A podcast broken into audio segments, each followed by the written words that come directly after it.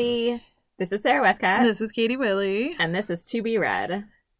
Right? Yeah. Where we, where we talk about books and the cocktails that go with them. We've been doing this for two fucking years already. I know, I know. It came up on my memories. I was like, holy shit. Can you imagine how famous we've gotten? oh my God. Oh my God. We must be so famous with our, our you know, uh, seven listeners, if Yep. that. There we go. That's about it. How are we you? love it. I'm, I'm doing well. I'm doing well. Um, it was Thanksgiving just a couple days ago. It sure was. It, it's it's still Thanksgiving weekend. I call it Thanksgiving weekend.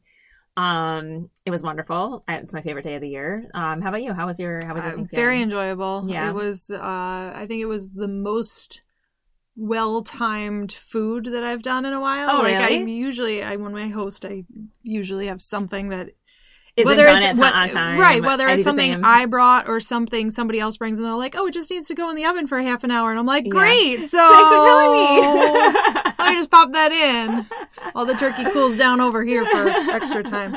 Um, but it worked. It worked very well. It was very nice. It was the smallest group we've had in a while, other than the year of COVID, where it was just the four of us. yeah, yeah. Um, and it was definitely the biggest turkey I've bought. It was a nice big 23 pound turkey. Dude, we had eight. We had eight people, so it was you know me and the, me and John and the kids, and both of sets of our parents. Yeah. So eight people, twenty four pounds. Yeah. We we, we John Yeah. John rifles through to find the biggest. the biggest because Yeah. why wouldn't you Yeah, exactly. if you're gonna go exactly. to the, all the effort of cooking the turkey you might as well have a shit ton of leftovers Yes, exactly. I mean, we're gonna be eating that fucking leftover, those leftovers for a while. I mean, just keep going in there and picking at them. What's and your- I love turkey. i was cold. gonna say what's your favorite thing to do with them I don't. So I I used to make hot turkey sandwiches. okay Haven't done that in a long time. Like it's just one of those things where the kids didn't really like. The kids don't like gravy that much. i don't either so I love gravy. I love love love gravy. I could like legitimately just drink gravy. Um, so I really just put it on. Like I'll I will heat up all my sides as like you know for Yeah. leftovers, and then I'll just put cold turkey on top. Like I just like cold turkey. It tastes fucking great. So ain't nothing wrong with it. Nope. little salt on it, yeah delicious. always need salt Yeah, yeah. always yeah, i Yep. just i don't know i feel like i feel like there's so many things that people do with it and i'm like i do the same thing and really all i do is just heat up the leftovers until i'm sick of eating the That's same exactly dinner what I do. That's what I do too. I mean, we've done it the last couple of nights in a row. Yep. So I and I don't get sick of it. I don't get sick Yeah. of it. Like I mean, stuffing and freaking turkey. yeah well that's ate and ate all of our leftover mashed potatoes that day. So so there was none I made the most ridiculous amount of mashed potatoes because everybody bitches about how like ha- How you don't ever have yes, enough. Yeah. Um, and then we had plenty of leftovers and ate it and ate it within fucking hours of like dinner. I that's was like, hilarious you're gonna turn into a fucking potato, dude. It's Yeah. fucking crazy. But other than like we had a great we had a great time. It was fun. Um, uh, I just love love love love that day. Yep. Me too. And I love hosting. Like Yeah. I, I, the night before, I'll be all sorts of anxious about the fact that uh, I need to make sure everything's timed and getting up and doing the last cleanings and stuff like that. Because we don't, I don't clean that much until like Wednesday night, Thursday Yeah. morning, Yeah, yeah. because there's no fucking point in cleaning it ahead of time. right exactly. Uh, other than you know, like general maintenance of the house. But we've talked about housekeeping. Yes, we we've have. we've talked about that We've talked about it plenty. Uh, but I just I very much enjoy waking up, getting it going, getting the turkey going, and like that load of getting the turkey in, like when it's supposed to be, is like yes. okay, everything Yes. is gonna be good from here on out. Exactly. I, I'm I'm the same way as you because you know I host as well, and it's just um, I think this year was one of the first years, and I've been doing it for I don't know Yep. 15 years. Um, I think this year was one of the first years where it was like everything was done at the right time. Yeah. Like nothing, I wasn't scrambling around trying to figure out what I was missing. It just it, everything felt felt perfect, and it was my first one in this house, and I was super excited about Yes, that. So, um, anyway, let's move on from Thanksgiving. All right. Um, what have you been reading, Katie? Anything, anything other than our Um, podcast So or- I finished It Starts With Us, the Colleen Hoover book, the second Yep. one. It was just as cute and light as I expected it to be. yeah, Um, feel good ish. Not great prose or anything, but you know, it was Yeah, enjoyable yeah, and, yeah, and yeah. a quick read. Um and then I read our this book, and then um, I just recently read "Ban This Book" by Alan Gratz. It's actually a young adult book. Um, Alan Gratz is one of Adam's favorite authors, and I happened to be browsing for other books for like the ones that I keep sending you that we're gonna add to the list. Yeah, yeah, yeah. so yeah, I was like, I need to buy more books. Yeah, Um, and I had a coupon and which I we gotta to do get. because Yeah. we gotta we gotta start. Yep. I know I've added one. Okay. I think the one that you sent me. I think I sent you three. You sent me three. I only got one. I only got one, so we'll have to t- we'll have Yeah. to touch base on that Yeah. afterwards. Um, and then it was like a coupon where if you had four books. So I went looking for an Alan Gratz book and I saw the Ban this book and I had seen it at some point in time and I was like, let me just grab it. Yeah. And I flew through it obviously because it's young adult, but it was it was cute. It was really cute.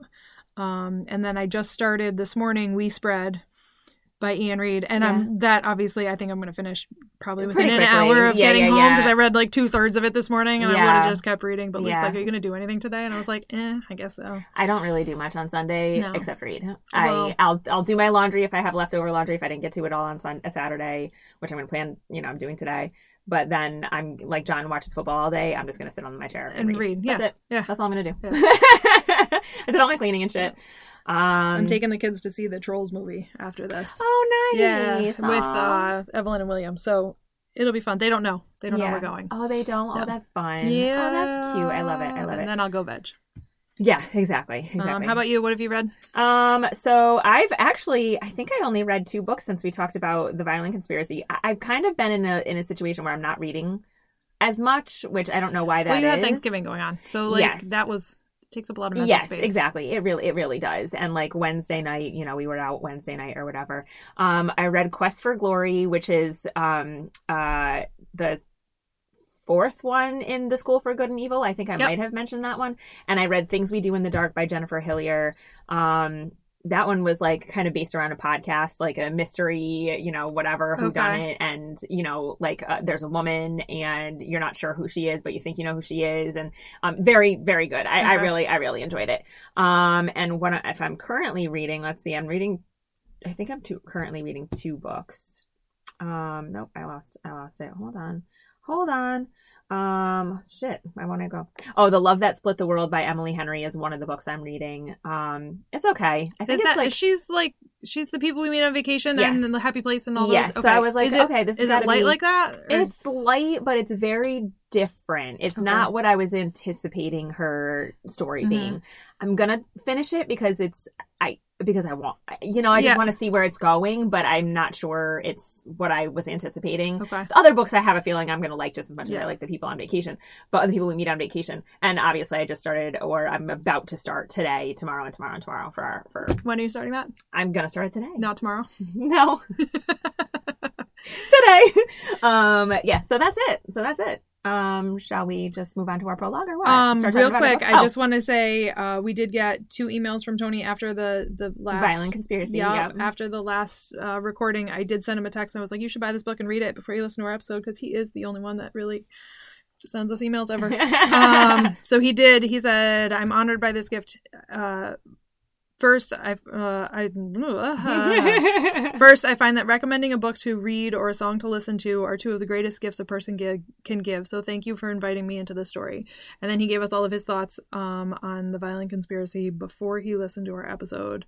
Uh, and the only uh, paragraph I really wanted to read of his email is I've experienced racism in the way Ray has, was overlooked, held back, and mischaracterized. My 11th grade history teacher did everything he could to hold me back. My 9th grade English teacher added 10 absences to my attendance to fail me.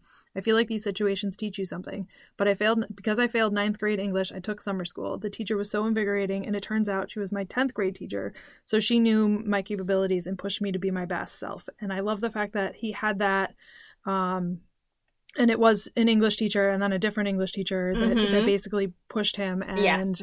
he ended up he one of the things he does is he's he's a writer now Yeah. so like that Yeah. it's just so it didn't sour him like the first Yeah. experience it, helped him it, helped him blossom the Yeah. second one did yeah. Yeah, exactly. um and then he did send us an email after he listened to the podcast and really he he had a lot of good comments Um, I'm not going to read all of them. I am going to start with the fact that he his first line is, "Yes, this is the drunkest you've been."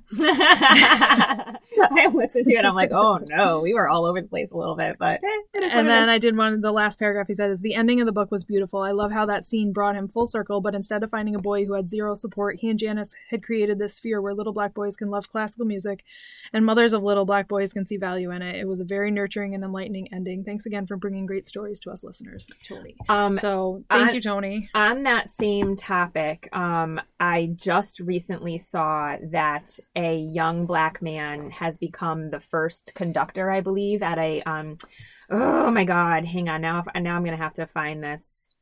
Uh you want me to hit pause? Yes, please. Okay, so I found found the article I was looking for. Um, it says Baltimore Symphony's new conductor breaks a racial barrier. Jonathan Heyward is the first person of color to be uh, the orchestra's music director in its 106 year history. Holy shit! He's 29 years old, which I thought was pretty freaking That's cool. Awesome. Like he's young as hell. So um, I just thought it was really cool that that happened only weeks or you know a few right days after we, after we had read this book it, yeah. and and thought you know classical music could be for anybody and whatever. Um, so I thought that was cool and I wanted to bring that up. I apologize for the delay there, That's but. all right. I hit, I hit pause. There was no delay. uh, all right, with that, let's go to our Yes. prologue. Okay. The prologue. All right, so Katie, we read The Measure by Nikki Erlick. Um, this book came out on June 28th, 2022. It is Nikki Erlick's debut novel, which I found pretty pretty crazy. She Um, so are you going to read her bio at all? Because I the, the the quick little book jacket thing I really Do it. enjoyed. Nikki Erlick is a writer and editor whose work has appeared online with New York, Harper's Bazaar, Newsweek, Cosmopolitan, Indiger Travel, Huffington Post, and Vox. She has a bachelor's degree from Harvard in comparative literature and a master's degree from Columbia University in global thought. The Measure is her debut, debut novel, and the, she put the two together so nicely. Yes, agreed, agreed. Um, so she, I, once again, I found like a little, a little um, interview with her on the Mhm. Today Show um, because this is uh, a read with Jenna book. So Jenna Bush Hager does on um on the Today Show. She does like a book club thing. So every month, I guess she'll have a new a new person on there. So this was a read with Jenna book. She had her on, um, and basically she Where did- wrote this. Sorry, no. read with Jenna. Is she? Does she have a show or a radio show or something or a No, no, podcast? no, no. or It's just on the Today Show. It's just a segment on the Today Show. Okay. Yes, that's it. Um, so Nikki Erlick wrote this book kind of um about, you know, like how much power you you hold over your your fate or your destiny or whatever. Um it was influenced we'll get into it a lot. It was influenced heavily by um uh her time spent in the pandemic and the Black Lives Matter um movement uh that happened during the like, you know, the big part of it happening during the pandemic. Um and uh her message basically for people is just that no matter how big or how small your life is, your life has meaning and holds impact on others, and it's just how you use that life. Mhm. Um, so that is my facts. Why don't you go on to the reader rundown? Sure, I'll read the other side of the jacket. It seems like any other day. You wake up, pour a cup of coffee, and head out. But today, when you open your front door, waiting for you is a small wooden box. This box holds your fate, the exact number of years you will live. From suburban doorsteps to desert tents, every person on every continent receives the same box. In an instant, the world is thrust into a collective frenzy. Where do these boxes come from? What do they mean? Is there truth to what they promise? As society comes together and pulls apart, everyone faces the same shocking choice. Do they wish to know how long they'll live? And if so, what will they do with that knowledge? The measure charts the dawn of this new world through an unforgettable cast of characters whose decisions and fates interweave with one another. Best friends whose dreams are forever entwined, pen pals finding refuge in the unknown, a couple who thought they didn't have to rush, a doctor who cannot save himself, and a politician whose box becomes the powder keg that ultimately changes everything. Enchanting and deeply uplifting, The Measure is a sweeping, ambitious, invigorating story about family, friendship, hope, and destiny that encourages us to live life to the fullest. Mhm, mhm. What are we drinking, Katie? We are drinking a cocktail called Time of Your Life. Love it. I tried Googling the measure cocktail, and all it wanted to tell me was how Measurements to measure cocktails. and so then I was looking for longevity, and then there was, and then I was on like a longevity cocktail, which is basically like turmeric and something else. to- Yeah. And I'm like, no, this is not okay. Um, so I don't know how I ended up on this, but it is uh, thyme simple syrup, gin, gin, uh, lemon juice and soda water, or lemon lime Celsius. And I'm excited for it. It'll Let's be do it. interesting. Let's It's do our- it. It might be one of our most unique. Uh, probably. I mean, it looks like I'm not gonna lie to you. It looks like neon pee. Like Yep. you haven't drank enough water.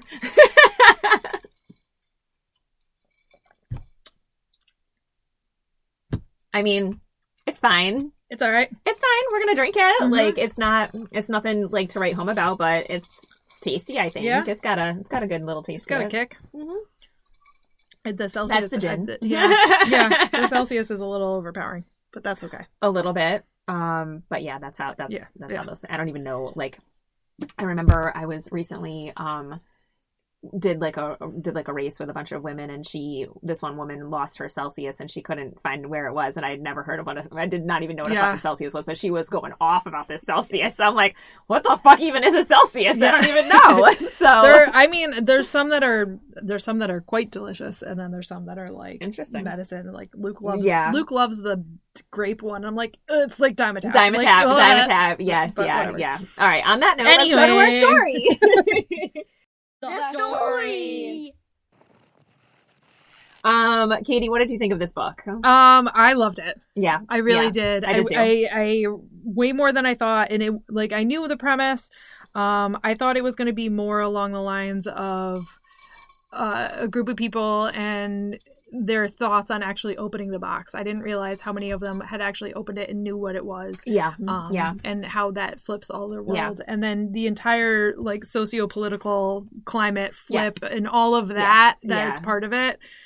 It was it, It's cool because it very it like it's different than our world, but it kind of mirrors it at the same Yeah. time because there's plenty of stuff that we can get into Yep. where you know, especially the political aspect of it and Anthony um Mhm. Rollins and his like dickishness, you Yeah. know. Um I mean he's clearly a MAGA Trump Trumper. So I not far in, I put a note is the March dropping of the first strings parallel to COVID. No one knew how it would affect them the same way as the unknowing of string lengths. This is And exactly that- what she was talking about. And then yes. exactly, and then it led to this giant division in particular in our country. Like yes, the whole globe was just like Yes. the Yes. and each different country had its own different way of Yep. doing things and Yep. reacting to it. And Yep. that, that was the same thing with COVID. Like Yes. certain countries completely shut down, certain countries mandated vaccines, certain countries d- said you should have a vaccine, but we didn't mandate it, and then we are now this big giant divide. yes, yes, exactly, exactly. And- and and the fact like like i was saying in in the my little fast fact section um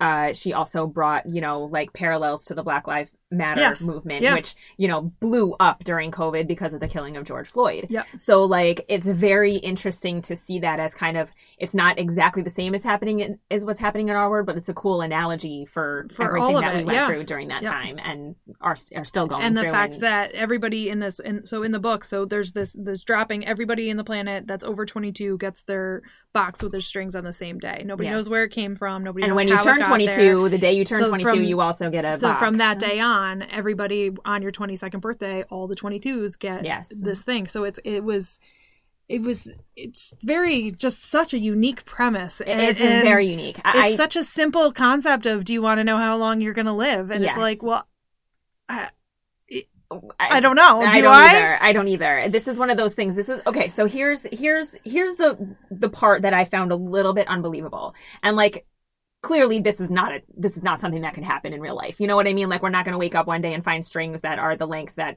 you know Sure. Coincide with Yeah. the the length of Yeah, our lives. Um, It could. I mean, it, she wrote it. I It could. guess, you know, I mean, like, whatever. Um, but it's very science fictiony in Yeah. that sense. Like, Yeah. you know, no matter what people have tried, they can't, they can't, can't break destroy these strings. the box. They, they can't destroy the string. Exactly. Like they they are in but not flammable. Yeah. You know, no matter they- where you are when you wake up, you're you going get to you're going to box. get it. Yes. Yeah. Um, and what I obviously the unbelievable part to me was like how they just appeared in a in a you know a police state such as ours where Yeah. everybody has a fucking ring doorbell And nobody- and yeah. no like everything kind of glitched out so nobody Yeah. could see what was going on. Um, and then you have the fact that like you know these boxes appear on your porch and I find it hard to believe that you're not going to open that immediately. You know what I mean? Right, Like, it's a box. because especially on the day that nobody know the first Exactly. day nobody knows what's in these boxes. And Um, it's if- it's a box that says your name on your Yes. porch. I'm gonna fucking open it. yes, and and on it says what what does it say? Um, Inside is- inside or uh, the measure of your life lies within, or something Yeah. like that. Yep. Um, I feel like that would intrigue me so so much that I would immediately freaking gravitate towards opening this thing and being like, "What the fuck are we even- talking about?" Without, even thinking, about Yep. it. Um, so it, to me, it seemed a little bit. The um, measure of your life lies within. yes. Yeah. So to me, it seems a little bit unbelievable that there are people who received them on that first day that didn't open it because it would be so intriguing just to be like, where the fuck did this come from? What? But there are several people in our Some- story, yeah. our narrators. There's several narrators, Eight. um, and uh, a lot of them haven't looked. Yep. Most of them have. I think we only have a couple of them that so it's it, there's a, most of them are well a couple of them so jack and javier don't look right away they set it aside they're Yes. not gonna look um and then Not until they are made to, which we will go into. same with nina and maura so about At half first, yes. at first, so half of them look or no- no because amy never looks Amy never looks. Ben didn't want to look. He was forced to look because his girlfriend opened up. she's a bitch fuck and Yes, opened his yes. box and then wanted to break up with him claimed Or broke up with him. claimed that she opened up Didn't- the yeah. incorrect Yeah, box, okay. which bullshit, bitch. Like Fuck they off. have your fucking names on them. Yeah. You know what you were doing. Um, we'll get into all that. Yeah. Um, I also really very very very much like this story. It stuck with me for a while afterwards. Mm-hmm. Um, i don't ever talk to luke about the books that i'm reading same. I did the same with, with I- I- John. yes, I was. So we sat down to eat one time, and he, I was, I was reading. We went to eat, and he, I said, "This is going to be a really interesting one to talk about." He's like, "Why?" And I was like, "Well, not that you really care, but I'm going to tell you about it." And then we talked about like if you would look, and if Yeah. you did look, and you had a short string, would you change your life? Yeah, And yeah. what would you do? And all of those, and it was. I don't know. It was cool that this book, like, actually, not that I don't talk to my husband, but it, like, talk to my husband about a book that I know he's not yes, going to ever read. a hundred percent. And I actually, so John is going to Cleveland this week. He leaves tomorrow, and um, I think he's going to bring this book with Yeah. him because of the premise of it. Sounds Yeah. interesting. But I'm like, at the same time, I'm like, I'm not sure if he's going to really care about care all, like, about it inner because- relationships. yeah because i was like you know it's a lot of narrators and it's not it's not like a, about the science behind what's going on it's about the relationships people have and like trying to come to terms with the length of your life and and figuring that out right. But at the same time, there is a whole bunch of the watching as the technology is growing, and you know your yes. data pool is building. So now you get more and more Yes. specific as far as close and closer to when you're actually gonna date yes. die. yeah, exactly like at first it starts out just knowing like what year Within it a is, few and then years, it's like yeah. and then it's like oh we can pinpoint the fucking month you're Yep. going to die and like i gotta be honest with you I, don't know if i'd want to know that information I don't think I would want to. I, I I think that it would affect. Uh, I think we can like we're going to talk about this a lot clearly, but I think it would affect me in such a way that I wouldn't be able to live my life the way that you're you're hoping someone would live if they found out they only had a you know a couple months or a, a few more years to live.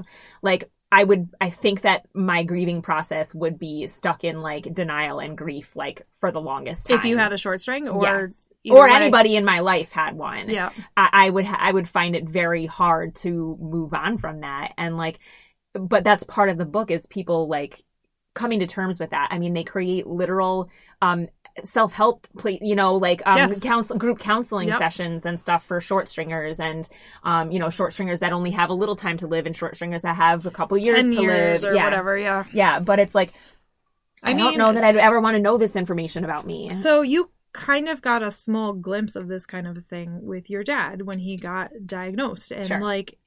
I'm sure immediately you thought his string got a fucking lot shorter. Sure, absolutely. I mean, And- like, yeah, like a, you know, a doctor telling you, you know, you may only have five more years to live.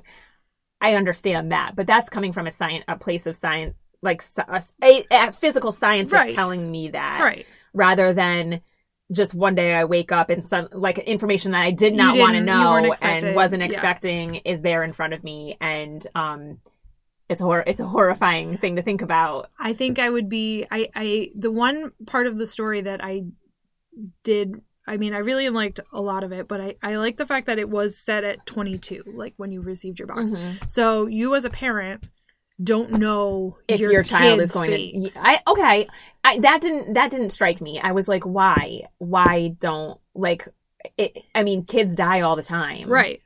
so Right. you know so it, yeah I guess that makes sense like you're you, you as a parent aren't constantly worried about the fact that your kid only has You don't a all of a sudden you don't all of, a, all of a sudden put your kids into a bubble and never let them leave the house and Yes. never and like completely right, take right. away their lives. yes Granted, the flip side of that is if you you know you have a short string, either do you have kids or once you have kids, what happens? yes Like yeah and and, that was a struggle about with that. Mara and Nina whether or yeah, not and they wanted also children with and- also with Amy and Ben because Ben had a short string. yes Yeah, exactly. Uh, I did. I don't know. I do. I where. I, well, do we want to go like we normally would and start start breaking our stuff down? Sure. So I out? really only have um two two quotes that I I wrote down. Um, and then I just I had, have like, to imagine you have page thirty five and page eighty six. I do, and I'm going to just read those two and get that over with because I saw 35 and got all sorts of excited. I was, I like, was "There proud of myself. is!" Also, also, I was very proud I'm of myself that because you I got caught both both of these. too, because I caught both of these. Not only was there one Alice in Wonderland reference, there was There two. two. So page 35.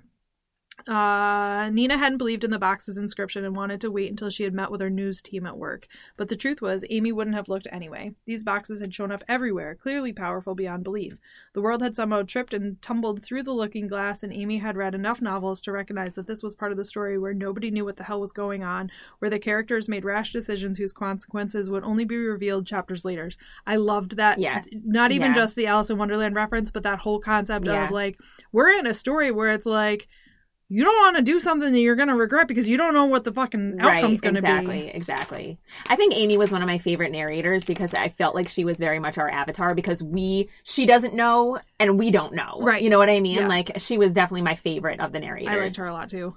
Um, and then this is on page 86, and we are now in a Maura chapter, who is actually Amy's sister. And one of the things I did want to say is Maura is, is her sister-in-law. Sister-in-law, the sister-in-law, yeah. Yes. um, I did love how all these characters were interwoven. So yeah, there was this whole support group, yes. but it very much reminded me of the movie Crash, where like this person is dealing with this situation affects this and it affects and, like, this yeah, person yeah. and that circles are back around and they all connect to each other uh, uh, so um nina had been looking uh looking up short stringer threads on reddit and stuff Short string theory. Yeah. Yeah. Yeah.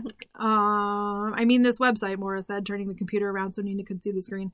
And all the other pages you've been visiting. It's nothing, Nina shrugged. It doesn't look like nothing. I know it looks weird, Nina said, her face starting to flush, but I was just doing some Googling, and I guess it got a little out of hand. I guess I started this way too fucking far up, but that's okay. Perhaps hoping to avoid interrogation, Nina turned her back or turned her back toward Maura and started to pick up her purse, double checking that she had all her usual items, a few spare pens, tissues, and notebook. Maura stood up and faced her girlfriend. There are hours worth of searches on there, Nina. Like you fell completely down the fucking rabbit hole. Mhm. Yeah, you did. yeah, you did. You fell in. So, I just obviously there's two. So, it's- let's like let's break it down a little bit. So we've got Nina and Maura, who are two two of our main narrators. Nina and Maura are together. They've been together for a couple of years. Nina has a long string. She's going to live well into her 80s or past her 80s. And Maura, unfortunately, has a short string. She's early, I think she's 28, and she is probably going to die within the next 15 years or Yep. something like that. I think that's what Mhm. the what the um, idea is. Um, and uh, I feel like I would react in much the same way Nina mm. does. Yeah. Like as like you're you're in love with this person and you want to be with this person. I'm not going to just piece hoping- the fuck out because you have a short string, and I know that I'm going to be. I want to figure out what the fuck is going on. And Yeah. she also has a news person mind where you know she's a journalist, so she's she wants to investigate and figure it out. Yep. Yeah, exactly. Which is why they don't even she doesn't open her box at first. She wants to go to the newsroom and like see what's being said about these things and figure that stuff out. So like her I can understand not opening the box because she's got more of a log- logical mind and rational mind, you know what I mean? But other people just going walking to the front door and be like, "What's this? Oh, I got a present." I see. I feel like I, I feel like there would be a, a, and it's not really mentioned, or if it was, I don't really remember. But I feel like part of the not wanting to look is the the fear just because of terrorism and all everything. Like, who the fuck knows? That could just be like a pipe bomb on your porch. Right, like, right, right, you're measuring your life. it's fucking short because I'm gonna blow It's- you off. short like I just like that was my Yes, thought yeah, is yeah. as far as why I might not open it immediately.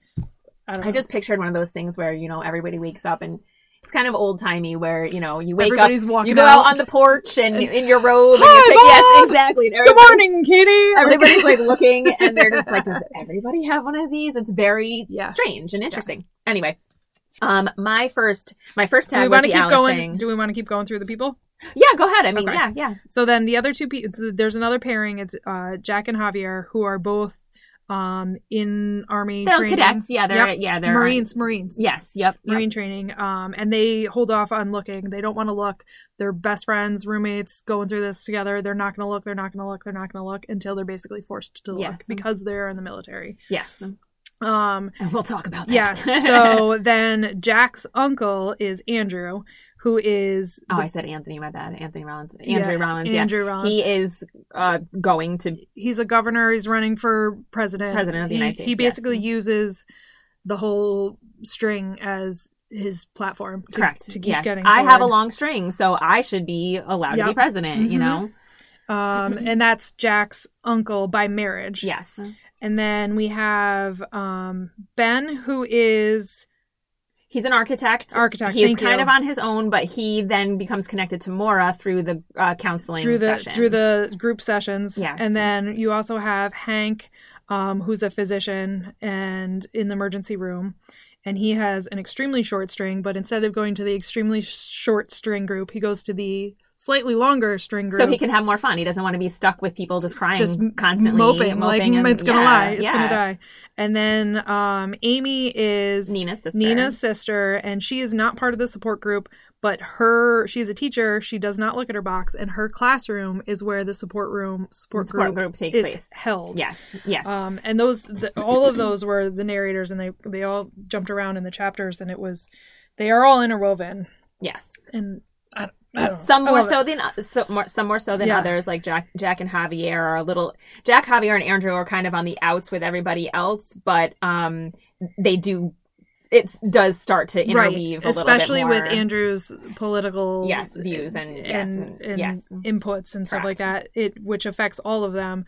But then um Jack and Maura, no, Anita. Never mind. What? It was Jack and Anita. Anita. Who's Anita, was the other doctor. Oh yes, yes, That yes, was yes. Hank's- Yes, yes, correct. Yes, and then comes Javier saves her. Yes. Yes. Yeah. Um, okay. All right. So let's jump into some of the other things. Um, I've got on page 43. I just, I just, I tagged this because I thought it was fucking hysterical. Um, let's see. Uh, okay, so this is an Amora chapter. They're at a grief, uh, a group counseling sen- set, uh, um, session, and it says, "I'm so depressed." Chelsea opened a session one night in late April about your string. Maura asked. No, Chelsea sighed. Well, yes, but tonight I'm also depressed because Grey's Anatomy just got canceled. Thought this is hilarious because Grey's Anatomy has is literally 20 years old at this point, and it's like this show should be Should be done. should be have had been done several times over or whatever. So I thought this was funny. Like the, the string theory is the reason why. Okay, so then it says I'm gonna keep going because my next thing is on page 44. It kind of all ties in. Um, hasn't that been on forever? Terrell asked. That's why it's so crazy. It ended out of nowhere. TMZ thinks somebody high up at the show must have gotten a short string and quit. Well, you're welcome to shadow me at the hospital. Hank smiled, though I can't promise any torrid affairs. Did you hear the Spice Girls might get back together? Leah asked. Rumor is that one of them's a short stringer now and wanted to reunite before, you know, as curious as she was, Maura couldn't help but feel sorry for the people they were discussing. Sure, they had chosen public life, but wasn't this somehow different, off limits? Speculation and gossip were running rampant by then, and not just about actors and singers, in the checkout lines at stores, during previews at the movies, at the next table over, in any restaurant. It was common to hear people guessing at the length of someone's string. Quitting a job, getting engaged, being unusually cagey, cagey at a party, anything could be construed to support either side, long or short. They claim they haven't looked, but I know that isn't true, was a wildly popular refrain. It made Maura wonder what people said about her, the ones who didn't know. What's worse, Maura realized, it was all her, all their fault. They had brought this upon themselves. Even before the boxes appeared, the traditional barriers of privacy had long been collapsing. Hers already a society of oversharers. Maura, like so many others, had posted photo after photo online of decadent meals, of the view from her office, of weekends at the beach with Nina.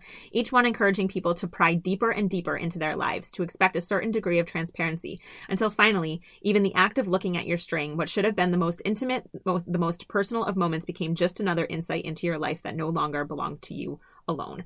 Had the strings arrived in any other century, Maura reasoned, nobody would have dared ask what was inside your box, leaving each household to quietly mourn or celebrate on their own, behind closed doors and drawn curtains. But now, not in this modern era, when feuds and flirtations played out online, when family milestones, professional achievements, and personal tragedies were all on display. Um, I'm just just gonna stop there because that was long enough and it gets the Yeah. point across pretty well. It's so true. It's so true. Yeah.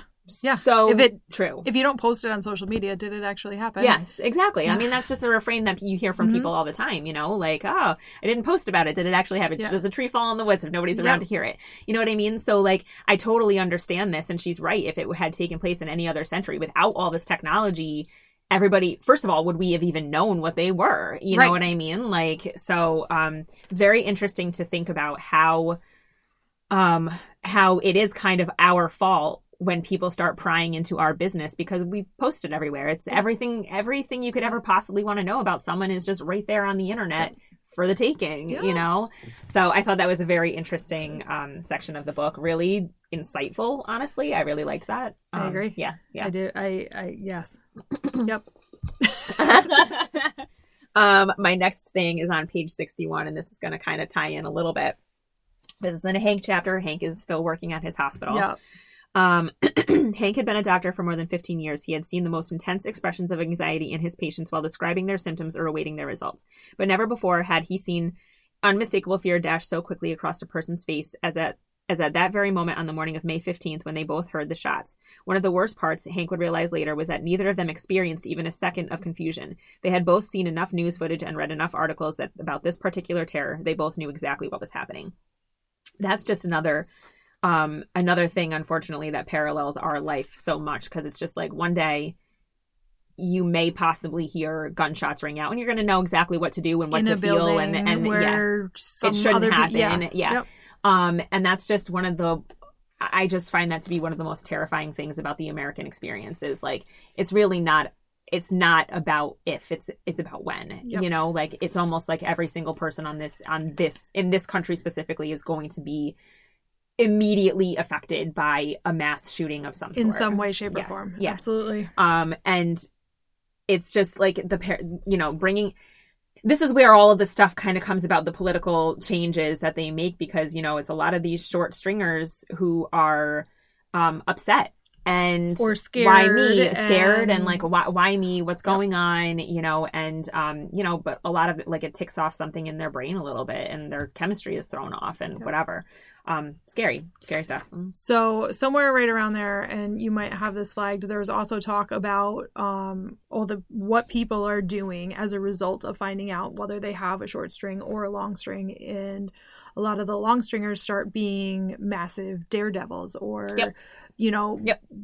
trying all sorts of drugs Because they know they're not gonna I'm die. not going to die. Yeah. So all of but a sudden, you do see that other thing other bad Other- things can happen Correct. you know you you may end up paralyzed, for instance, or Yep. you know in a coma, but you're not dead. You're not going to die. So the, the the super extreme of going way outside your comfort zone just because you now have this security that you are not. would your die. would you would you change any of your behavior I don't know. like that like I would you be like well it's I'm not, not gonna, gonna- kill me so i might as well try some fucking cocaine you know N- no. like so no, but I Or mean, heroin or, you I, know. there might be other things that I would try. Like I might try bungee jumping just because, like, know it's that is you. one of the Yeah. things that, like, yeah, I went fucking skydiving, but I like what for if- whatever bungee jumping, I'm like, you're literally like jumping to the ground and hoping that the string is like yes long, yes. or short enough, I and feel also like, strong enough. But just- these are also things that could, you know, paralyze you. You could I- be in a wheelchair for the Agreed. rest of your life, the 60 more years that you have Agreed. to live. You know what I mean? like, I, I think that in my mind is like that is a daredevil type physical adventure thing you almost have, you have that in your brain already that you're gonna, like, you could.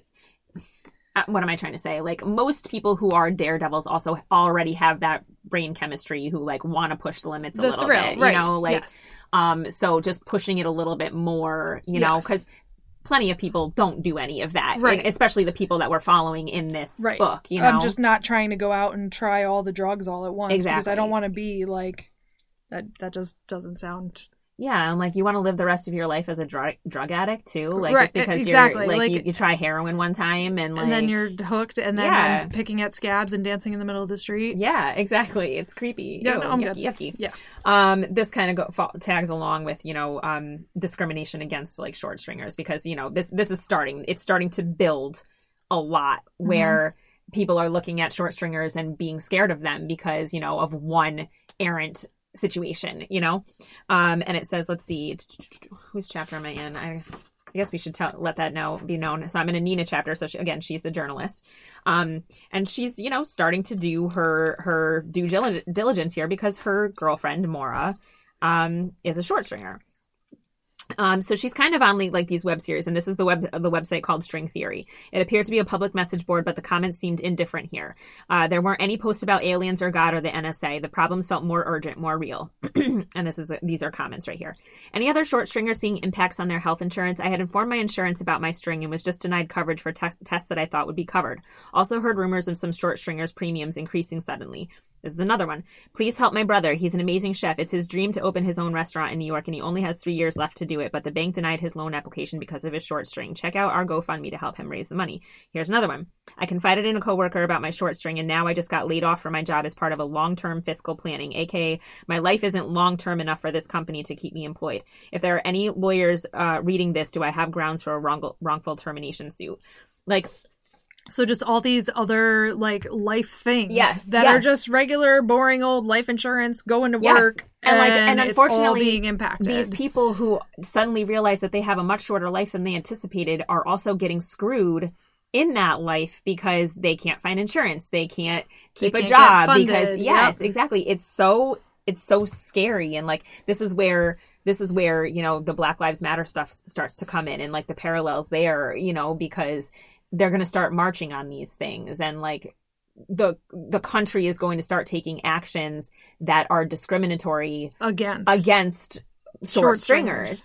And um it's just I know I have I know I have plenty of stuff um tagged about that, so we'll hold off on it. But um it's just, you know, it's showing the progression of like people getting really worried about um uh short stringers and how they're going to affect premium like, you know, like that well, kind of so shit. And- they they're definitely uh the group that everybody assumes people are part of when something bad is happening. yes. Yes. So it's uh, it's yeah. Yeah, exactly, exactly.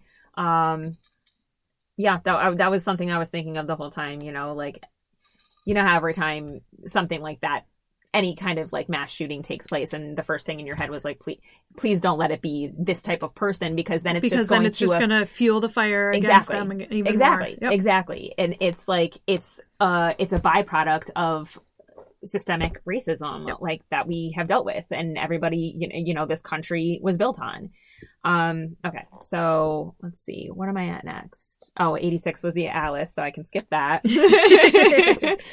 um do am i near you or are you are so like, you I you're still good? really, d- I, I have thoughts in my head, and I didn't write down any other things. Okay. Uh, There's one that I'm gonna maybe try to find. Um, the basically when I, I feel like you probably have it when Andrew and the um, other senator are having their debate, and Anthony. Oh, is it? Anthony? It is Anthony. You wrote it down as Andrew. Oh my god. Okay. Sorry. Okay. So see you. Okay. All right. That's all good. It's all good.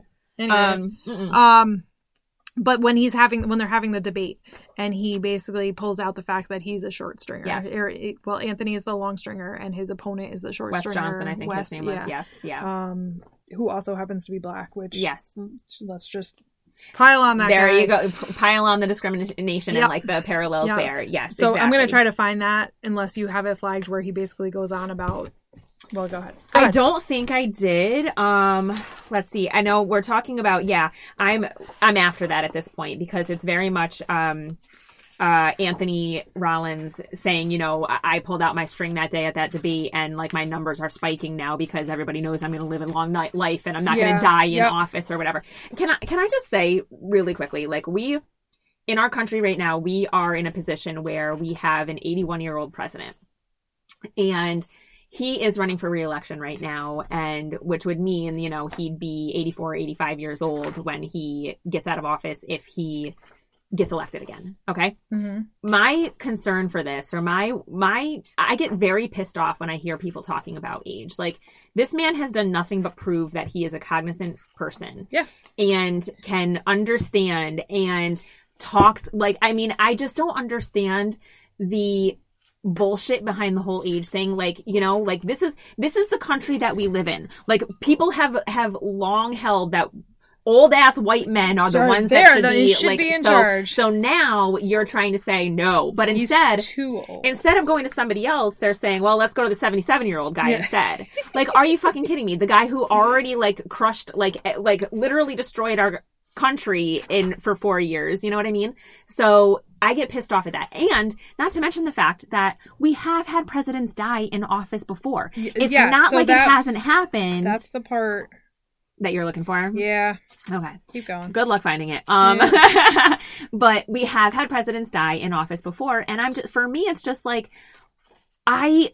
I, I, I don't mind taking that risk at this point. You know what I mean? I don't mind taking that risk if the if the other option is fucking Donald ass Trump. You know what I mean? So- MAGA nation. So absolutely, and I and I get all of that. I do wish that we could get younger presidents. Agreed. But not percent. anything to do with their How about women who also live longer? right not not anything to do with the ones that are running's mental capacity or their ability to speak or not need to take a nap because fuck you Yeah. naps are wonderful yeah. um but more so that you would have somebody closer to what's going on Yes. as far as I- technology for one thing like you all know grandparents are not good at technology like Yes. yes. all of that but also of- being you know being who who like I, I don't mean to turn this into a political thing about you know Joe Biden but just like Joe Biden being Joe Biden like you know he knows plenty you know what I mean like Right. he is the president of the United States like they're not keeping him in the dark about some, this like technology moving on without him you know what I mean like and he's know, not the same And I know that they're not typically making any kind of rash decisions without a giant collection of people discussing. things. Exactly exactly It's, uh, yes just- it's it's not just but the you know and like the thing is uh It would just be nice to be have somebody more relatable to. I guess in my mind is like say make jokes about growing up in the '90s, just for Yeah. instance. Of, Yeah. I don't know. Yeah, and we're I mean we're coming to that time when they, like people born in that time would be you know would be running for president, and a lot of people do. It's just everybody everybody talks about um um what's what's here, there's a, there's a good thing when when you're talking about experience, you know, like well. You know, you went to college, but you can't get this job because you need five years experience. Well, how the fuck am I supposed to get that experience without Right, doing the job? And exactly. like, you know what I mean? So anyway, let's fucking screw that. Anyway, I'm on page 128 now. I am in, this is when they're going to start talking, I'm in an Anthony chapter. Um, and this is when they start talking about real policy changes. And this is where Jack and Javier realize that they're going to have to, um, they're going to be forced to open their box. And this is, this is just a horrifying situation, in, in my opinion. Um, let's see. The following morning, the nine members of the committee gathered in the Oval Office to offer their thoughts on the so-called short string situation to the president himself. String disclosures should be required for high-ranking government posts, they argued. It should be treated the same as a background check or a physical fitness exam. If you're going to hold a position of power, you need to prove that you're committed, that you're physically and mentally capable. Frankly, a short stringer is a liability, they claimed. You never know if they're going to snap like the bomber and the shooters before him. Agent Breslin of the FBI was the only woman in the room, and for most of the meeting, she stayed quiet, letting the men continue to think aloud while she processed her thoughts internally. Thank God there's a woman in the room every time. Anyway, um, but this this pisses me off. Uh, there's something else that we haven't thought of yet. She finally interjected. If we can check the strings of every applicant for field agent positions or active military duty, and only send those with longer strings into the field or into combat, then we can effectively eliminate all risk of death. They are guaranteed to survive. So now you're talking about like this. This very much reminded me of um any kind of ban, like they try to ban transgender people from the military, you know, like any kind of ban going into you're you're taking away people who actually want to voluntarily fight for this country and their And right their to do so. on the line. Yes, exactly. for yours. Yes. So, you know, it's I I of course I understand the point behind it. It makes our military uh, but more strong, but every country is going to do the same fucking thing. but it It's doesn't not- necessarily make it more strong. No, it doesn't. I agree. because you I could agree. have They think that it will. you can have instead of the people that are actually willing to die and willing to lay down their country now you have all the people that are just gonna be like "I can't fucking kill me can't fucking Yeah. kill me Yeah. who might give up secrets and might Yeah. have not necessarily their lives affected but maybe they accidentally tell you where all the short stringers are fucking working at a desk and then that gets blown up and all your smart people that are sitting at a desk that have short strings can't fucking right, exactly. live And this is where Javier and Jack have Yep. come in because they are forced to check their boxes because the military makes it a requirement. If you have a short string, you are going to be forced to work a fucking shitty desk, Desk job. job and, you know, whatever. And if you have a long string, then you're going to be going into combat. Yep. Um, Javier, unfortunately, has a short string. Jack has a long string. And not like one. Neither one of them wants wants the be- length yes. string that they have. Yes, in exactly. in regards to the military policy. Correct, correct. So they decide, Jack broaches the subject and says, Hey, what if we switch? Because you want to be a military hero and I don't give a fuck. Like, Yep. I'm only here because my fa- it's what my family members wanted and I'm supposed to tried and true American going to the army. Yes, that's the Hunter family. That's what Yeah. we do. Um, so you know, it's an interesting, it's an interesting thought thing. Like, do you like how like I don't I don't know how ex- exactly to explain this, but like, is that something that you would do? You know what I mean? Like, switch with somebody if you were forced to to show like because even anybody anybody running for president could say yo honey give me your long string because i'm gonna have to freaking gonna. you know I what need I to be a long stringer because I'm gonna try to outwit and outlast. and exactly exactly I, I I think I probably would if I was either way. If somebody Yeah. wanted to flip for whatever reason, knowing that the flip wasn't actually going to have the It doesn't out- change it doesn't it doesn't It change doesn't change anything. anything. It's other than everybody else's perception of you hmm and any policies. Which I mean. We do see that by the end of the book, it is starting to get better, and they're fighting against all of this yeah um and it's there's much more acceptance and you, you're getting other countries views of like no nobody looks yeah Just nobody looks Yes, yes. We're just not it's gotten more and more. At, by the end of the book, it's more and more. Yeah. Yeah. It comes and we're just like, no. but you No. can you can easily see how this could go continue to go way wrong where people who have a short string or you don't even get to live with your family anymore now we're just going to put you someplace because you're going to die and we don't want whatever's going to kill you to maybe affect other people in any Yeah. kind of way so you're just going to be cut off and you could see it going even further and further and further and further in the same way as black lives matter you could see more and more and more racism coming and Yes. more and more discrimination and that segregation coming back into play Yes, exactly. um but so i don't know where i was going with that but like i, I like I, I feel like i would if i had somebody if i was in the same situation as jack absolutely you are so You're taking it like he doesn't want to fight. He doesn't want to fight. right so it's it is a benefit to him and and i think that that's And it's what a benefit to Javier who does want to fight Right. and be a hero. and I think that that was they they end up um not really talking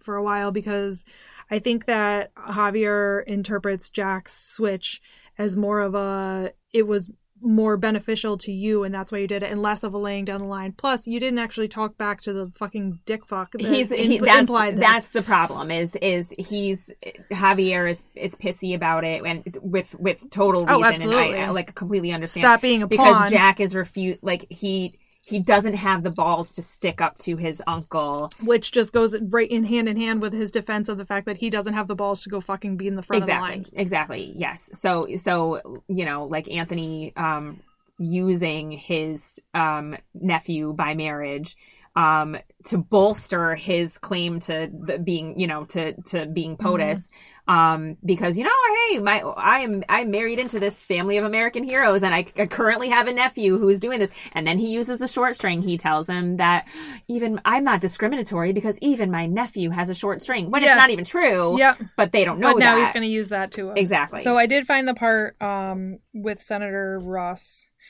Um, uh, I believe this. So this is they're talking at the debate.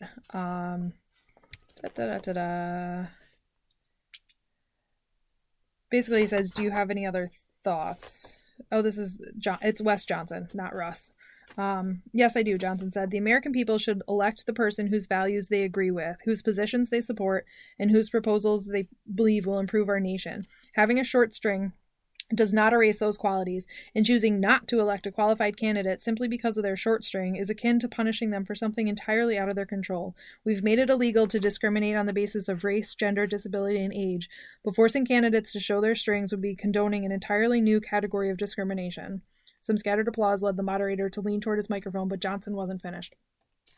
Some of our greatest leaders died while still in office, he continued, and some of our least effective politicians have been blessed with longevity. If John F. Kennedy had revealed his string and the voters had punished him for it, the Cuban Missile Crisis might have erupted into nuclear war with the Soviets. If Franklin Roosevelt had revealed his string and the voters had punished him for it, the Nazis may never have seen defeat. And if Abraham Lincoln had shown his string, then the men and women who look like me and my children might still be enslaved and our country might have been torn apart for good. I shudder at the thought of what our world would look like today if those men had been denied the chance to govern simply because of the unfortunate hand they had been dealt. And I hope that my fellow Americans can see the danger in Congressman Rollins' proposal. I, I wish I had actually flagged that so it didn't take me so long to find.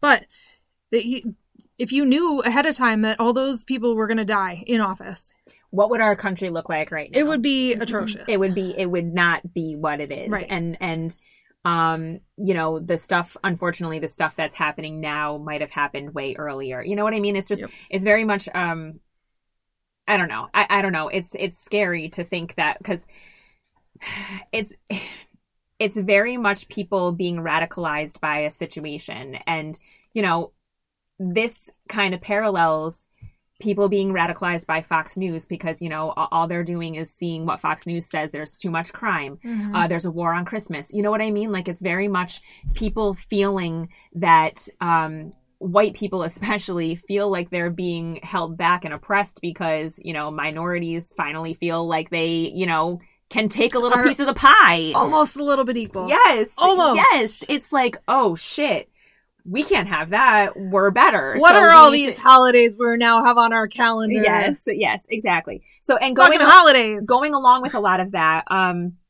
let's see. Here's uh here's a part uh, 165. I'm in a Jack uh thing, and, and this is when Jack is finally starting to like. I need to stand up to my my uncle or whatever. Um, let's see.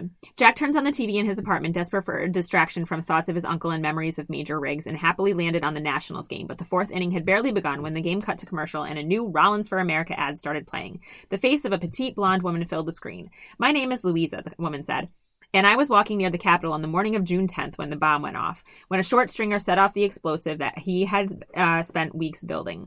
The camera pulled back to reveal that the woman was seated, missing one of her legs. I understand the pain this man must have felt after seeing his short string, but why did he have to thrust that same pain onto, onto so many others? Louisa's eyes glistened as she spoke. I tr- spoke. I trust Congressman Anthony Rollins to keep our city safe so no other by- innocent bystanders will have to suffer what I went through.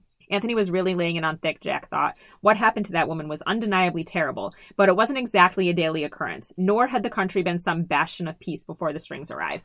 That's that's one of the things that you have to remember. Like it's not like this country is just like Happy go lucky. There's yeah, never bombings. There's never There's never shootings. Never terrorism. There's No. never mass shootings at Mhm. all until the story. It's scapegoating. They are Mhm. fin- They're finding Yes. some way to. They're finding something to blame. I mean, it's very reminiscent of not Nazi Germany with the mm-hmm. Jews. You know, like it's very horrifying and scary. And then it says, uh, toward the end of the ad, Anthony himself appeared. That's why I'm a proud member of the presidential task force created in response to the strings, as well as an original supporter of the Star. STAR initiative and future legislation legislation that will protect all Americans, like Louisa, from further violence. He said, "I'm Anthony Rollins, and I approve this message." I fucking hate acronyms and the fact that they're used know, all the they- time. and, and like everywhere. It's so funny because they always try to make them into a word that you can Yes, say. and there's it's just like, usually an yeah. extra word in there that doesn't fit with the word that they're trying to Mhm, make. So it's mhm. like in. If it says in, we it don't. in We there. leave that I out. Yeah, yeah, we gotta throw it in there somewhere. Um, yeah, and okay, so I'm not, I'm not far. Um, okay, the only reason why I, I paged this, so now I'm in Hank's, um, back to Hank, and Hank again is the doctor, um, who has a very short string. his little so his story is brief in here because he has a short Yes. string but it was one of my favorite Yeah. like full circles Yeah. like it that it gave me goosebumps Yes, yeah, I really, I really liked him. so i don't know where you are but i Um, it's somewhat about that I mean, it's before that. It's before that, but um, uh, but yes, I mean, this is the day that Hank dies. Like, and and we feel that. I think while we when we start reading this chapter, we kind of feel that way. Yeah. Like it's it's coming. Yeah. Um, basically, Anthony Rollins is going to have a um like a like a Trump like rally. rally in New York City, and um short stringers and short stringers like people who uh, support the short stringers are going to march on it. Um, and here's where this one says it's Hank remembered when Anika had dragged him to the March for Science. He hadn't wanted to go at first. He wasn't convinced it would have any impact. Maybe it won't, Anika said, but I'll tell you the same thing I told my friends at the Women's March. We don't just march because we hope it will trigger change. We march to find them uh, to, To remind, remind them, them. of our numbers, to remind them that we can't, they can't forget about us. Hank turned off the TV and set out. Um, the reason why I flagged that was because I felt that so hard. Um, I you did what? did March? go to the women's Mhm. march and i have this picture um of the women's march and you know it was the day after trump's inauguration uh which was very poorly attended and um I just I have this one picture where I was I had my camera up this way and I you know you're just seeing a sea of white down this down this uh, road. I don't remember exactly what road it was. Might have been Pennsylvania Avenue. I don't know. But um it's a sea of white and it's just people holding signs up and it like every time that picture comes up on my memories after January 21st like it makes me physically like verklempt almost. You know, I'm just like like I was there and that was a, the coolest fucking thing that I've ever felt in my life. Like just knowing that there were so many people who felt the way that I did, felt Mhm. scared that our our rights as women were gonna be No, a that's, problem. That's not going to happen. yeah and then look what happened several years later exactly so uh, that's why I, I i tagged that um but in this same chapter um hank steps in front of uh, a woman who shoots at anthony rollins and hank dies that day. He takes the bullet for this fucking guy who basically is creating all these problems for short stringers. Um but that just shows that he is a selfless person the re, you know the, his his whole reason for being he's a physician he's a Mhm. surgeon you know a trauma surgeon basically He takes takes care of people. yes exactly Um, so the the story that I his storyline that I was talking about, and we learn about it early in one of his early earlier sections, um, that there is a woman who is in the hospital waiting on a lung yes transplant. yes Um, and he he either is gonna do the surgery or he talks to the mom of the girl um, ahead of time, Yeah. and she's not nervous about it, and he's like he basically finds out that the woman had looked at her daughter's box and knew that she had a long string. So she's like, if it's not this set of lungs that we're getting the, the surgery for, it'll be the next one Yeah. because she has a long string. she has a long string i know she's not Yep. going to die anytime And soon the gr- side note, the girl didn't want anybody to look, but Mhm. uh, it turns out that Hank ends up being a match and gives the woman the lungs. So his lungs are the ones that turn into which we don't find until almost the the end end, of the book right? Yes, yeah So she's at some uh Jack is that the grave. No, it's uh ben Ben, is at goes. the Ben is at the gravesite, and uh, a woman walks up, and he's like, "Well, she's not the shooter. yeah She's not. Who is she?" And it turns out that she was the recipient of Hank's lungs, and it was like, That's just another Ugh. one of those tie-ins that I, you just really love. Like I love the interwovenness of everybody in this story that you've kind of come across, and it's like everybody has a purpose in it. mhm. um, which I loved. Um, now I'm on page 211, and this is kind of, um, where is it? Let me see. This kind of ties into that a little bit because the the woman who shoots at Anthony Rollins, we find out her brother. she's not a short stringer, which everybody automatically assumes she is. She was a short she stringer, did. yes, but she went No, but to she this. Yes, yes, but yeah, that's what I'm saying. Like, Oh. um, but she goes to um this rally with the purpose of shooting at Anthony Rollins because her brother, older brother, I would assume, Mm-hmm. um, what went to the same college as Anthony Rollins. Anthony Rollins was the president of a frat, and this kid died at a frat party, basically. essentially in a hazing ritual. Yes, correct. Um, and and it was totally covered up and blah yes, blah blah blah. blah. Yes. And here is a Go bit figure. of um here is a bit of like rationalizing all of that, which is which is ugh. Um let's see, let's see, let's see. Um she's been totally mute since the arrest. They think that she might have some sort of PS- PTSD from killing that doctor doctor. Then let's keep it that way, said Anthony. This story was buried once before. After his colleagues left, Anthony downed two glasses of scotch trying to numb his nerves. He decided not to tell Catherine. She would surely overreact. The boy could have left at any time, Anthony reminded himself. That's what the brothers had said back then. They may have told the boy to drink, yelled at him even, and maybe, yes, a few of the more aggressive brothers had poured liquor into the open mouths of the pleasures and, and perhaps some dull objects. Footballs or basketballs, most likely, had been thrown at them too, but technically the door was never locked, the exit always an option. Which is gross because you Yeah. know damn well that these kids aren't going to leave. No. Like, you know? Um, and now Anthony realized there was something else, something they hadn't known at the time. The boy was a short stringer before there was such a thing. And that night in the frat house, his string had reached its end. If the alcohol hadn't killed him, then something else would have, right? Yeah. So it's like a rationalization for your poor, shitty behavior. It doesn't matter. Doesn't he matter. had a He short string died. anyway. He would have died. He Yep. would have died no matter what I had done, which isn't true because you were the catalyst for that. Your Exactly. party was the catalyst for his death. Like, I mean, it's it's very much a chicken and the egg situation. Which came first, your string or the fact that you were going to die anyway? Right. You know what I mean? Like, it's just I I, I hate that. Like this guy, I want to like my skin crawls reading about it. So him. it's it's that just reminded me of something else that I thought of at one point in time while I was writing this is because of the sci-fi nature of this, I almost expected somebody's string to have been altered based on the course of something. Mm. So like yes, it's predetermined that this is the length of your string, but if you don't actually get in the car that one time or Yep. go jump off That's the butterfly effect, effect kind of yeah, situation. so right? I kind of expected somebody to go back and be like, "Wait, my string just got fucking longer." I th- I thought that there was going to be something. I thought that was going to go So, throughout somewhere in there. this kind of goes this kind of goes to, towards conversations that we've had in the past about like um destiny and fate Mhm. and whether or not like the things that we choose to do have affected any anything do, right. or if it doesn't matter it's already been planned. Like that decision we made was going to be made no matter what. You know what i mean? Like it's it's very much like uh do we have free will or is it just the appearance of free will that we are making these decisions and this was going to happen anyway? You know what i mean? Yes. something something Yeah. like that. Um i'm I just skip- I th- I thought that that it would have been a perfect setup for that, but I think that her point is like it's not because it's your life. Yes, yeah, yeah, and that's and like I I truly believe that the the whole point of the book is just you know um how like quantity over quality whatever you know Mhm. like it, the the quantity of our life doesn't matter. It's what we do with it and the impact that we make on people that we come into contact with. And Mhm.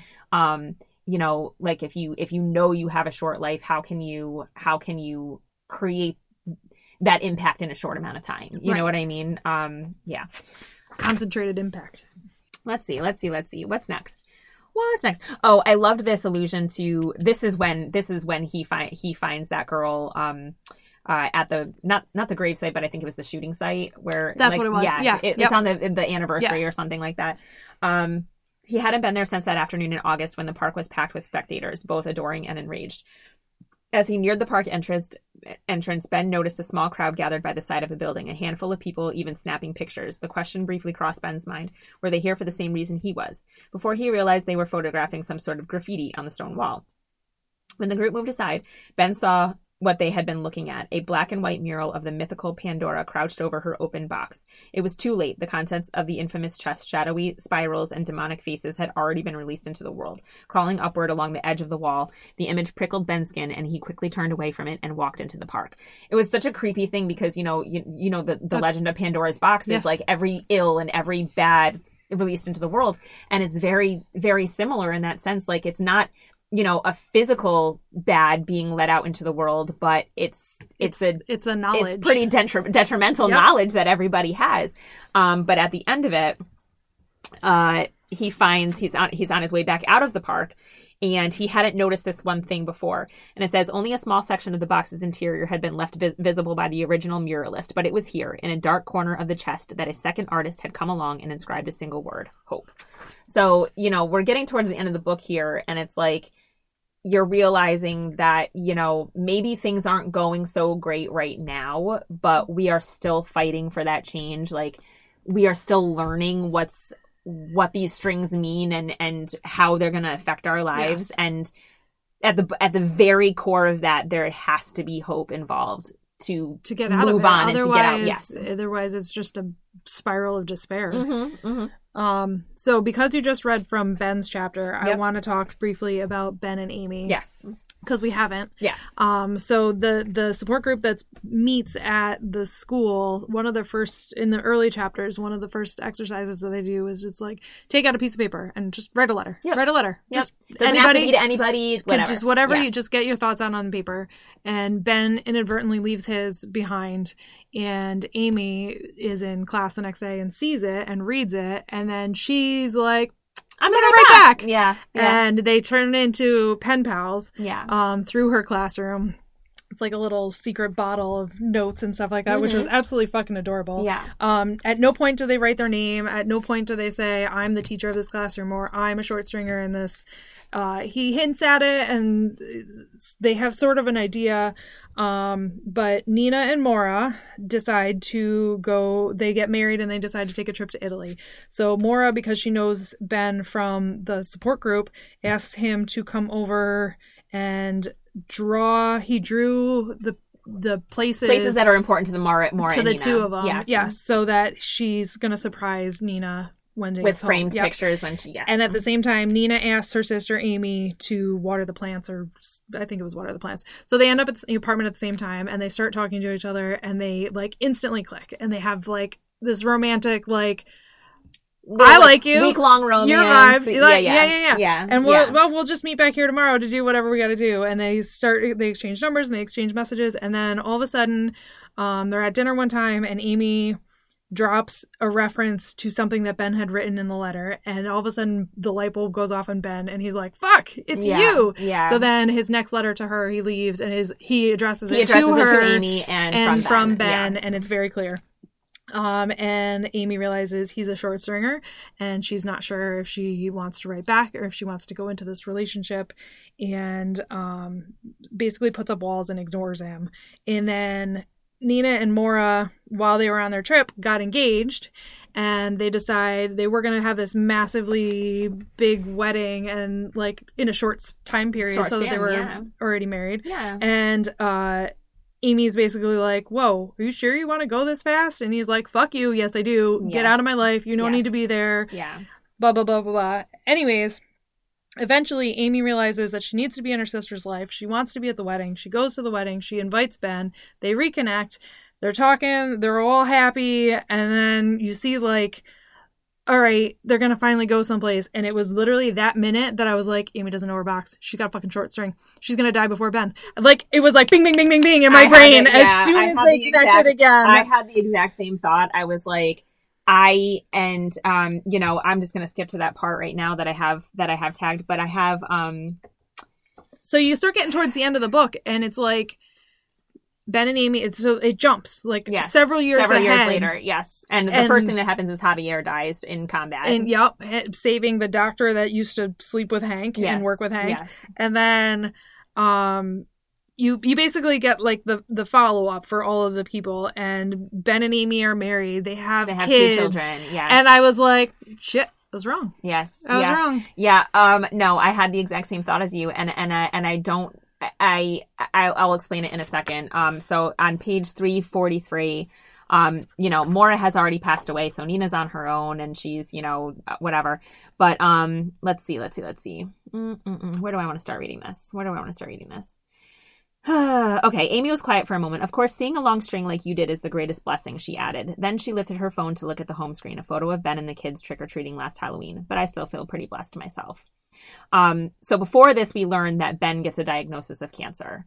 Um, and that's where his short string comes which was expected. So not then, the diagnosis but Right, exactly. But they're, they're expecting something. Um, so it was no shock to them, basically.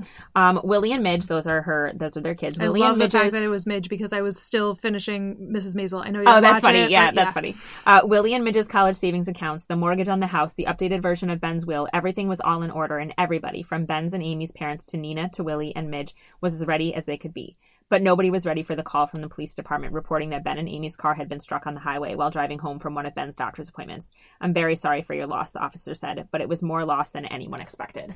I like when I first of all when I read that, I even though I knew something like that was going to happen, I was like they're going to die together. I I was very much like she has There's a short string, string- too and their strings connect yep and they match. yes So like I I thought it was beautiful. I really thought it was Yep. beautiful that she found that person that she wanted to be with and like they're accepted him and Yes, accepted him yes. and what was going to happen yes. without knowing her Without knowing her own destiny. fate and her own like Yep. where where her story ended and the fact that the stories ended together at the same time um was something I thought that was kind I, I thought it was kind of special. I it just, you know, it made me tear up. I'm I'm Mhm. tearing up right now. I'm Yep. not crying yet, but like whatever.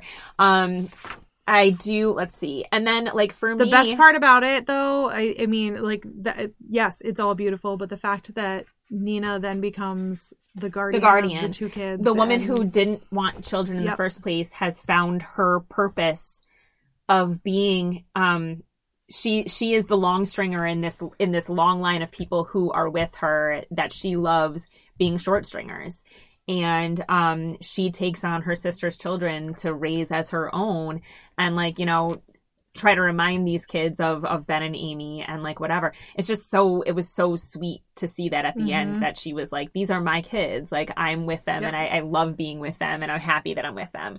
Um, you know, they they might not be hers, but they are her blood, you know? Um, so I don't know if you have anything else, but I've got one more thing that I want to read. Um, it's not the end of the book, but it's the end of the first section, like the main Yep. section of the book. Um, let's Go see. for it. I am done with my notes. So we are at, I believe we're at a, um, this is Ben, and they're at a museum, and like it's it's art, and there's this one specific, there's this one specific art piece. Um, let's see. In another corner of the gallery, Leah and Niall watched as a video played on a loop showing an interview with the artist, a man in his early 40s wearing a shirt with a stencil design and a heavy gold pendant swinging from his neck. Ben walked over to join them just as the video started again. Um, the idea for the project came when I was traveling in Japan, the sculptor recounted, and I visited Toshima Island, where a fellow artist named Christian Boltanski created a piece in 2010 called Les Archives du Coeur. Coeur. Coeur? Whatever. Or the Archives of the Heart. Oh, well, core. Yes, I think it's core. Anyway, a collection of the sound recordings of people's heartbeats from around the world. I wanted to do something similar with the strings. For many people, our strings, like our heartbeats, are something very private that only ourselves and perhaps a small number of loved ones are ever going to see. So I wanted to create a very public record of these 500 strings, these 500 souls born in different cities and different countries with strings of all different lengths. But it was important to me that all the names and all the strings were treated, treated equally. The viewers will never know which string belongs to which name. The tree, of course, felt like the perfect structure. The tree of life, the tree of knowledge, the reminder that we all find our ultimate rest beneath the soil, nourishing the life that grows above us. I'm sorry. You know how I get mm-hmm. like. Um, we humans have an impulse to mark our existence in some way that feels permanent. We scribble, I was here, onto our desks at school. We spray paint it on walls. We carve it into bark. I was here. I wanted this sculpture to do the same, to let it be known that these people lived. A testament to the fact that these humans, with their long strings and medium strings and short strings, they were here. I loved that. Like, I I almost wanted that to be the end of the book, and I'm actually glad that it was like the ending of like the main, The main- part yes. of the book and like whatever but it was just so beautiful because it's so true. Like we all want to make our mark on this on this earth and like who we are. And like for some of us that might just be being parents to kids that we hope go on and you Mhm. know change the world in some way or whatever. But i just thought that was so beautiful. Like what a cool idea. And like just it being like art that that transcends Yes. everything you Yeah. know so anyway so i really really really loved that and i almost think that was like one of the reasons why i rated this book a five on goodreads because it stuck with me so long after that reading that part It, I mean, it, the whole the whole book was. I- I'm so glad. So this came about. Jen mentioned it at book club, and I'm so glad she did. Um, I, I we've talked before about the fact that I love passing books on. There's some that I don't ever really want on my bookshelf again because I want them to just keep going Yeah, and yeah. going and going Yeah. and going and going. But also I want the back of my bookshelf because I'm so happy that I had it and owned it and read it. Um, but this is definitely one of them. Yeah. So I think we've. I mean, we're on a nice roll of really awesome. we really books. are we really are and can i just i know that we you know i should have mentioned this when we were talking about the violin conspiracy but i i heard and read somewhere that the secret symphony is better than Yes, the violin conspiracy somebody posted that on the book, the book yes swap. group. yes yeah, yeah, yeah. that's yeah, where yeah, i saw yeah. and i was like That's one of the ones I want to add. Oh, oh it is okay Yes. perfect then i'm gonna add it because i was like i'm definitely re- 100% reading this book Absolutely. and it's recently became available at the library so Okay. i almost started reading it already so i'm glad i have it so i we will do that um, Um, I, I- think that's all i have to say about Yes, this one are, I we- think are we good I am just. I'm really glad that we read it. Yes. I, I am as well um all right let's go on to our epilogue katie Yes. The epilogue. Um, okay, so for our epilogue, our final book of the year until! I don't know, the end of January. We're probably not coming back until sometime in February. We'll figure that out. Um uh it's Tomorrow and Tomorrow and Tomorrow by Gabrielle Zevin, I believe that's It's her name. Gabrielle something. Yes, I believe it's Zevin. Um excited to read it. This is another one that, you know, Producer kind of- Chris is going to be part of this I believe conversation, I believe he is because he He picked if it. he didn't read it, I think he's he mentioned it to us and whatever. Um, but this is one that's been on my list for a while too. Um, and it kind of the premise of it kind of reminds me a little bit of Ready Player One Okay. because it's very like um people creating uh video games Like and avatars and, yes. stuff. Okay. So it's very it's very um pop culture uh uh rounded. You know what I mean? There's a lot of pop, pop culture references and from what I understand it's a lot of like gaming references, which, you know, we'll kind of go over Yeah. our heads a little bit. Yeah. Um, A, but I still think up, it'll down, be up, down. Yes, yeah. I think it'll yes, exactly. yes.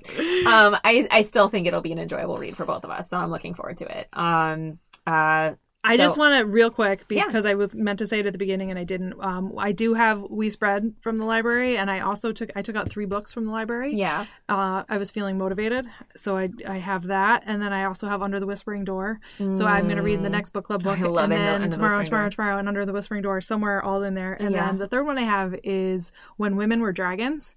Have you seen anything about this book? No. Okay. Wait, I feel like maybe I have. I wonder if It, it's on my list. apparently it's like and in there was all of a sudden a day where like a whole chunk of women just turned into dragons and flew think I have off re- and there's no rhyme or reason as to how Yes. or why and i'm Yeah, just yeah. it just it seemed like something that you would have seen at some point I I a hundred percent.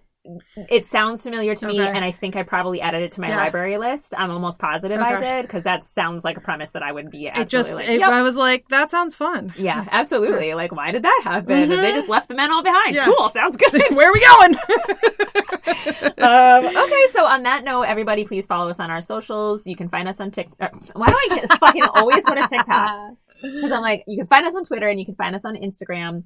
Um, and obviously on Apple and Spotify, uh, you can download our eps. Um, uh, we you can you email us eps episodes. Eps. I went I went short, saving some time. Doesn't save much time when I have No. to explain it, but. um, and you can also email at us at, at to be read pod at gmail.com. Um, let us know. Like again, we're we're going on hiatus, so send us an email. Let us know some books that we should throw on our list because you know we've got another year of this hopefully in us, and Yeah. let's see where we're going. Um, but please uh enjoy your holiday. No, not yet, not yet. No, Why we can do that next time. Yeah, we'll do that next time. Cut that part out. next time please join us please join us next time, guys. before we make your to be read pile one book shorter Bye, everybody. Bye. To be read is hosted by Sarah Westcott and Katie Willie. produced edited and mixed by chris turrow Logo concept art by Rhiannon Kenfield. graphic design by steve pius Theme song, Read to Me, written and performed by Austin Maffa.